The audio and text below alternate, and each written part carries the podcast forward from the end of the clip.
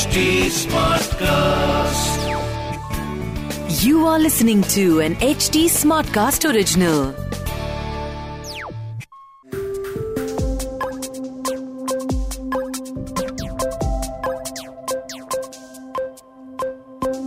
Crypto current का ये episode काफी अलग होने वाला है क्योंकि इस एपिसोड में हम क्रिप्टो मार्केट के बहुत ही बड़े और एक कोर सेक्टर के ऊपर बात करने वाले हैं जिसको हम बोलते हैं डीफाई।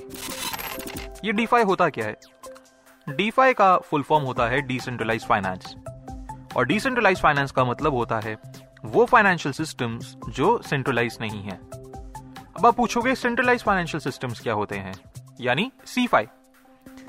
सेंट्रलाइज्ड फाइनेंस सिस्टम्स वो होते हैं जिनको कोई रेगुलेटरी बॉडी या गवर्नमेंट या कोई इंस्टीट्यूशन रेगुलेट करता है और वो उसके सारे के सारे गाइडलाइंस फॉलो करती है। तो for example RBI is a centralised financial institution. अभी सेंट्रलाइज्ड फाइनेंस इंस्टीट्यूशंस के लिए कोई ना कोई होता है जो एक ट्रस्ट प्रोवाइड करता है और कुछ रूल्स और कंडीशंस को लेआउट करता है, पर डीफाई के लिए ऐसा नहीं है। डीफाई एक P to P financial service है। पी टू पी मतलब पीयर टू पीयर, यानी आप मुझे डायरेक्टली पैसा भेज सकते हो और मैं आपको डायरेक्टली पैसा वापस भेज सकता हूं, और ये सर्विसेज एग्जिस्ट करती हैं ब्लॉकचेन के ऊपर। तो अगर आप डीफाई यूज करते हो तो आपको ये समझना पड़ेगा कि डीफाई एक बहुत ही एक्साइटिंग स्पेस है, एक फास्ट ग्रोइंग सेक्टर है और फ्यूचर के लिए बहुत ज्यादा पोटेंशियल होल्ड करता है।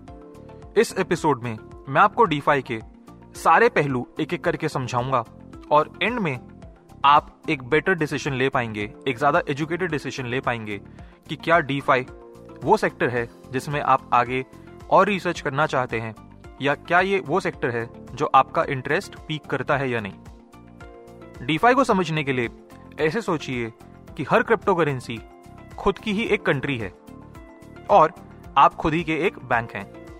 तो जैसे आपके पास एक नॉर्मल बैंक अकाउंट नंबर होता है, ऐसे ही डीफाई के अंदर आपके पास एक वॉलेट एड्रेस होता है। जैसे आपके पास एक नेट बैंकिंग पासवर्ड होता है, वैसे ही आपके पास यहाँ पे एक सीड फ्रेज होता है, और जैसे ट्रांजैक्शन कॉन्फर्मेशन के लिए आपके पास ओटीपी आते हैं, ऐसे ही यहाँ पर आपके पास प्राइवेट कीज होती हैं। अभी ये जो मैंने आपको समझाया, ये मैंने बहुत ही बेसिक और बहुत ही आसान भाषा में, बहुत सरल शब्दों में मैंने आपको बताया। तो अभी तक आप समझ चुके हैं कि आपके पास एक वॉलेट एड्रेस है, एक सीड फ्रेज है और कुछ प्राइवेट कीज हैं। पर इन सब की इंपॉर्टेंस क्या है, इन सब का महत्व क्या है और ये क्यों जरूरी है? ये सब बताने से पहले मैं आपको थोड़ा सा डीफाई के बारे में और बताता हूँ। सबसे पहले आपको ये समझना पड़ेगा कि डीफाई सेंट्रलाइज्ड फाइनेंस से अलग कैसे है। जो सबसे बड़े डिफरेंसेस हैं उनमें से एक ये है कि आपको हर स्टेप पे कोई फीस नहीं प्रोवाइड करनी। फॉर एग्जाम्पल जब हम किसी बैंक जाते हैं तो बैंक को अपने स्टाफ को, अपने एम्प्लॉयज को सैलरीज पे करनी होती हैं, बोनसेस पे करने होते हैं और काफ़ी सारे महंगे सॉफ्टवेयर्स को मेंटेन करना होता है। और बैंक के अंदर तो आपने देखा ही है कि फिजिकल सिक्योरिटी भी कितनी ज़्यादा होती है। सिक्योरिटी गार्ड्स होते हैं, वॉल्ट्स होते हैं, सीसीटीवी लगे होते हैं और बहुत ही स्ट्रॉन्ग सिक्योरिटी मेजर्स होते हैं। और इसके साथ साथ बैंक काफ़ी सारे ट्रस्टेड थर्ड पार्टी सर्विसेज को यूज़ करता है, चाहे वो ट्रांजैक्शन कॉन्फर्मेशन के लिए हों या बाकी कारणों की वजह से।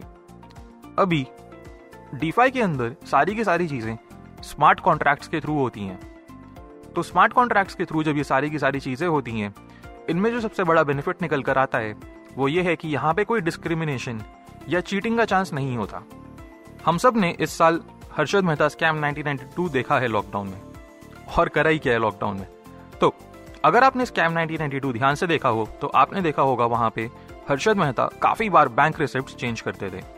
डीफाई के अंदर हम ऐसा कोई भी काम नहीं कर सकते क्योंकि स्मार्ट कॉन्ट्रैक्ट के साथ ब्लॉकचेन पे एक बार जो डेटा चला गया वो परमानेंटली वही रहता है। तो जिस तरीके से बैंक्स सारी की सारी चीज़ें मेंटेन करते हैं, उसी तरीके से डीफाई में ये सारी चीज़ें आपको मेंटेन करनी है। और इसका जो सबसे बड़ा रिस्क है वो ये है कि अगर आप खुद के बैंक हैं तो आपके पास एक बैंक जैसे ही बहुत सारे रिस्क भी होंगे। यानी सबसे बड़ा रिस्क होगा आपकी सिक्योरिटी, दूसरा आपको अपना पूरा टैक्सेशन, सारी बुक कीपिंग खुद से करनी होगी। आपको ये ध्यान रखना होगा कि आप कहीं किसी इल्लीगल या बैड एक्टर या वेबसाइट के साथ कोई ट्रांजैक्शन तो नहीं कर रहे, क्योंकि क्रिप्टो में एनोनिमिटी काफ़ी ज़्यादा है। और डीफाई को ठीक से करने के लिए आपको बहुत ज़्यादा हेवी कंप्यूटिंग की ज़रूरत भी पड़ सकती है, जिसकी वजह से काफ़ी सारी चेन्स में काफ़ी हाई फीस भी होती है, जैसे कि इथेरियम। और डीफाई के अंदर कोई trusted third party intermediary service नहीं होती, तो अगर आपका नुकसान हो जाए तो आप कोई कंप्लेंट फाइल नहीं कर सकते। और नुकसान तो होता ही होता है डीफाई के अंदर। अभी ये तो डिफरेंस हो गया डीफाई और सीफाई के अंदर, पर डीफाई के खुद के एडवांटेजेस क्या हैं, तो बात करते हैं डीफाई के सबसे बड़े एडवांटेजेस की या बेनिफिट्स की।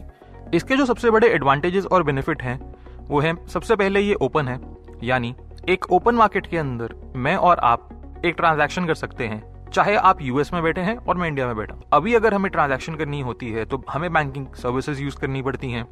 बैंक हफ्ते में पाँच से छः दिन ही खुले होते हैं और एक कंट्री से दूसरी कंट्री तक पैसा जाने के लिए काफ़ी टाइम लगता है। पर डीफाई के अंदर आप मुझे पैसा भेज सकते हैं कुछ चंद सेकंड्स के अंदर, और इस वजह से ये एक ओपन मार्केट है और काफ़ी फास्ट भी है। नॉर्मली डीफाई के अंदर ज़्यादा से ज़्यादा ट्रांजैक्शंस कम से कम टाइम में हो जाती हैं, जो मोस्टली एक मिनट से अंडर होता है। अब ये फास्ट ट्रांजैक्शंस एनोनिमस भी होती हैं, क्योंकि जैसे मैंने आपको बताया था कि आपका एक बैंक अकाउंट नंबर होता है, ऐसे ही डीफाई में आपके पास वॉलेट एड्रेस होता है। तो आपको जो सामने रिसीवर को अगर आप पैसे भेजते हो तो सिर्फ उसका वॉलेट एड्रेस चाहिए, और रिसीवर को बस सेंडर का वॉलेट एड्रेस पता होना चाहिए। क्योंकि ब्लॉकचेन पे खाली वॉलेट एड्रेस जा रहा है, एनोनिमिटी पूरी रहती है। साथ के साथ डीफाई फ्लेक्सिबल भी है और ट्रांसपेरेंट भी है। फ्लेक्सिबल कैसे है? फ्लेक्सिबल ऐसे है कि डीफाई के अंदर रेगुलर बैंकिंग की बहुत सारी अलग अलग सर्विसेज हैं। अब जैसे आप बैंक जाते हो, बैंक में आप मल्टीपल सर्विसेज को अवेल कर सकते हो। आप बैंक में लोन ले सकते हो, क्रेडिट कार्ड अप्लाई कर सकते हो, एफडी करा सकते हो, आरडी करा सकते हो और कुछ इन्वेस्टमेंट्स कर सकते हो। डीफाई के अंदर भी ये सारी चीज़ें उपलब्ध हैं। आप लेंडिंग कर सकते हो, यानी आप लोगों को पैसा उधार पे दे सकते हो, आप पैसा बोरो कर सकते हो, और आप अपना पैसा इन्वेस्ट भी कर सकते हो और ट्रेड भी कर सकते हो। तो जैसे एक बैंक आपको सारी सर्विसेज प्रोवाइड करता है, क्योंकि डीफाई में आप खुद के बैंक हो, आप ये सारी सर्विसेज खुद के लिए अवेल भी कर सकते हो। और जैसे ही आप अपने बैंक में अपने पैसे को इंश्योर कर सकते हो, क्योंकि वहाँ पे आरबीआई बोलता है कि आपका पैसा इंश्योर्ड है, सेम चीज़ आप डीफाई में भी कर सकते हो। पर डीफाई के जितने ही फायदे हैं उतने ही रिस्क भी हैं। काफ़ी रिस्क तो मैंने आपको ऑलरेडी बता दिए, पर इनमें से जो सबसे बड़े रिस्क हैं वो सिक्योरिटी रिस्क हैं। याद है मैंने आपको बताया था कि आपके पास एक सीड फ्रेज होता है और प्राइवेट कीज होती हैं।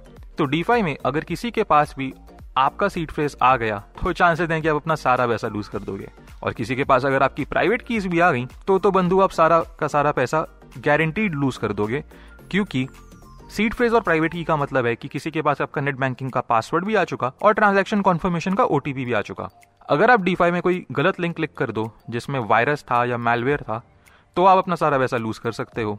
और अगर आप किसी फिशिंग साइट में चले गए तो भी आप अपना सारा पैसा लूज कर सकते हो।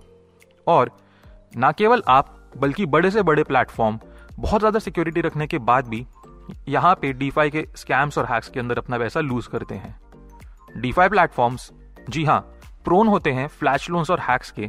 और अगर मैं आपको बताऊं तो इस साल पॉली नेटवर्क छह सौ दस मिलियन डॉलर का एक हैक सफर कर चुका। जी हाँ, दस अगस्त दो हज़ार इक्कीस को पॉली नेटवर्क के अंदर छह सौ दस मिलियन डॉलर के क्रिप्टो करेंसी हैकर्स ने चुरा लिए थे। बाद में हैकर्स ने वापस भी लौटा दिए, बट ये सारे स्कैम्स, ये सारे हैक्स डीफाई में कॉमन है। कंपाउंड, एक बहुत ही पॉपुलर क्रिप्टो करेंसी, ने एक्सीडेंटली यानी गलती से अपने यूजर्स को ही नब्बे मिलियन डॉलर्स डिस्ट्रीब्यूट कर दिए थे। ये हुआ क्योंकि उनके कॉन्ट्रैक्ट में कोई ग्लिच आया, कोई बग आया, जिनकी वजह से उनके यूजर्स को एक्स्ट्रा पैसा मिल गया जो उन्हें मिलना नहीं चाहिए था।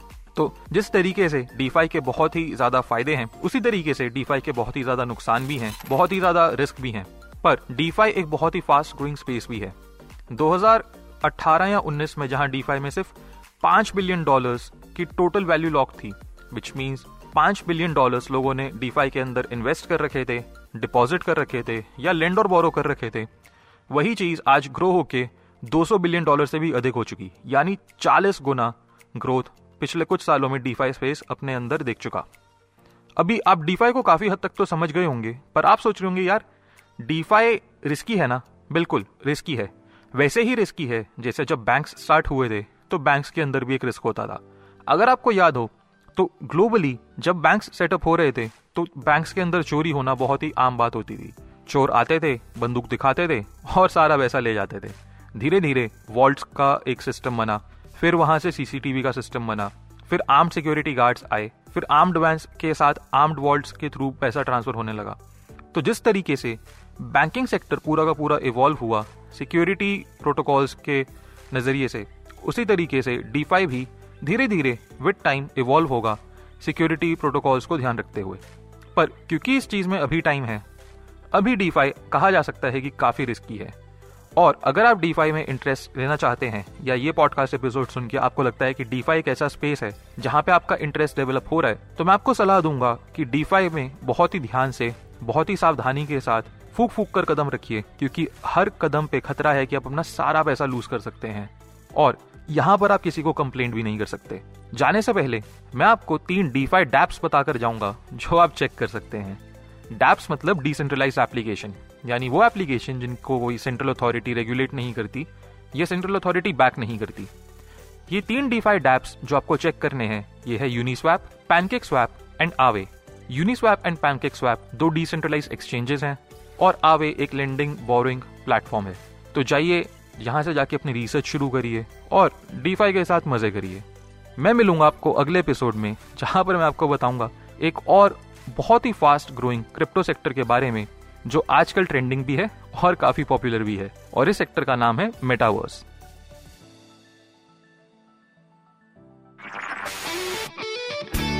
This was an H T Smartcast original.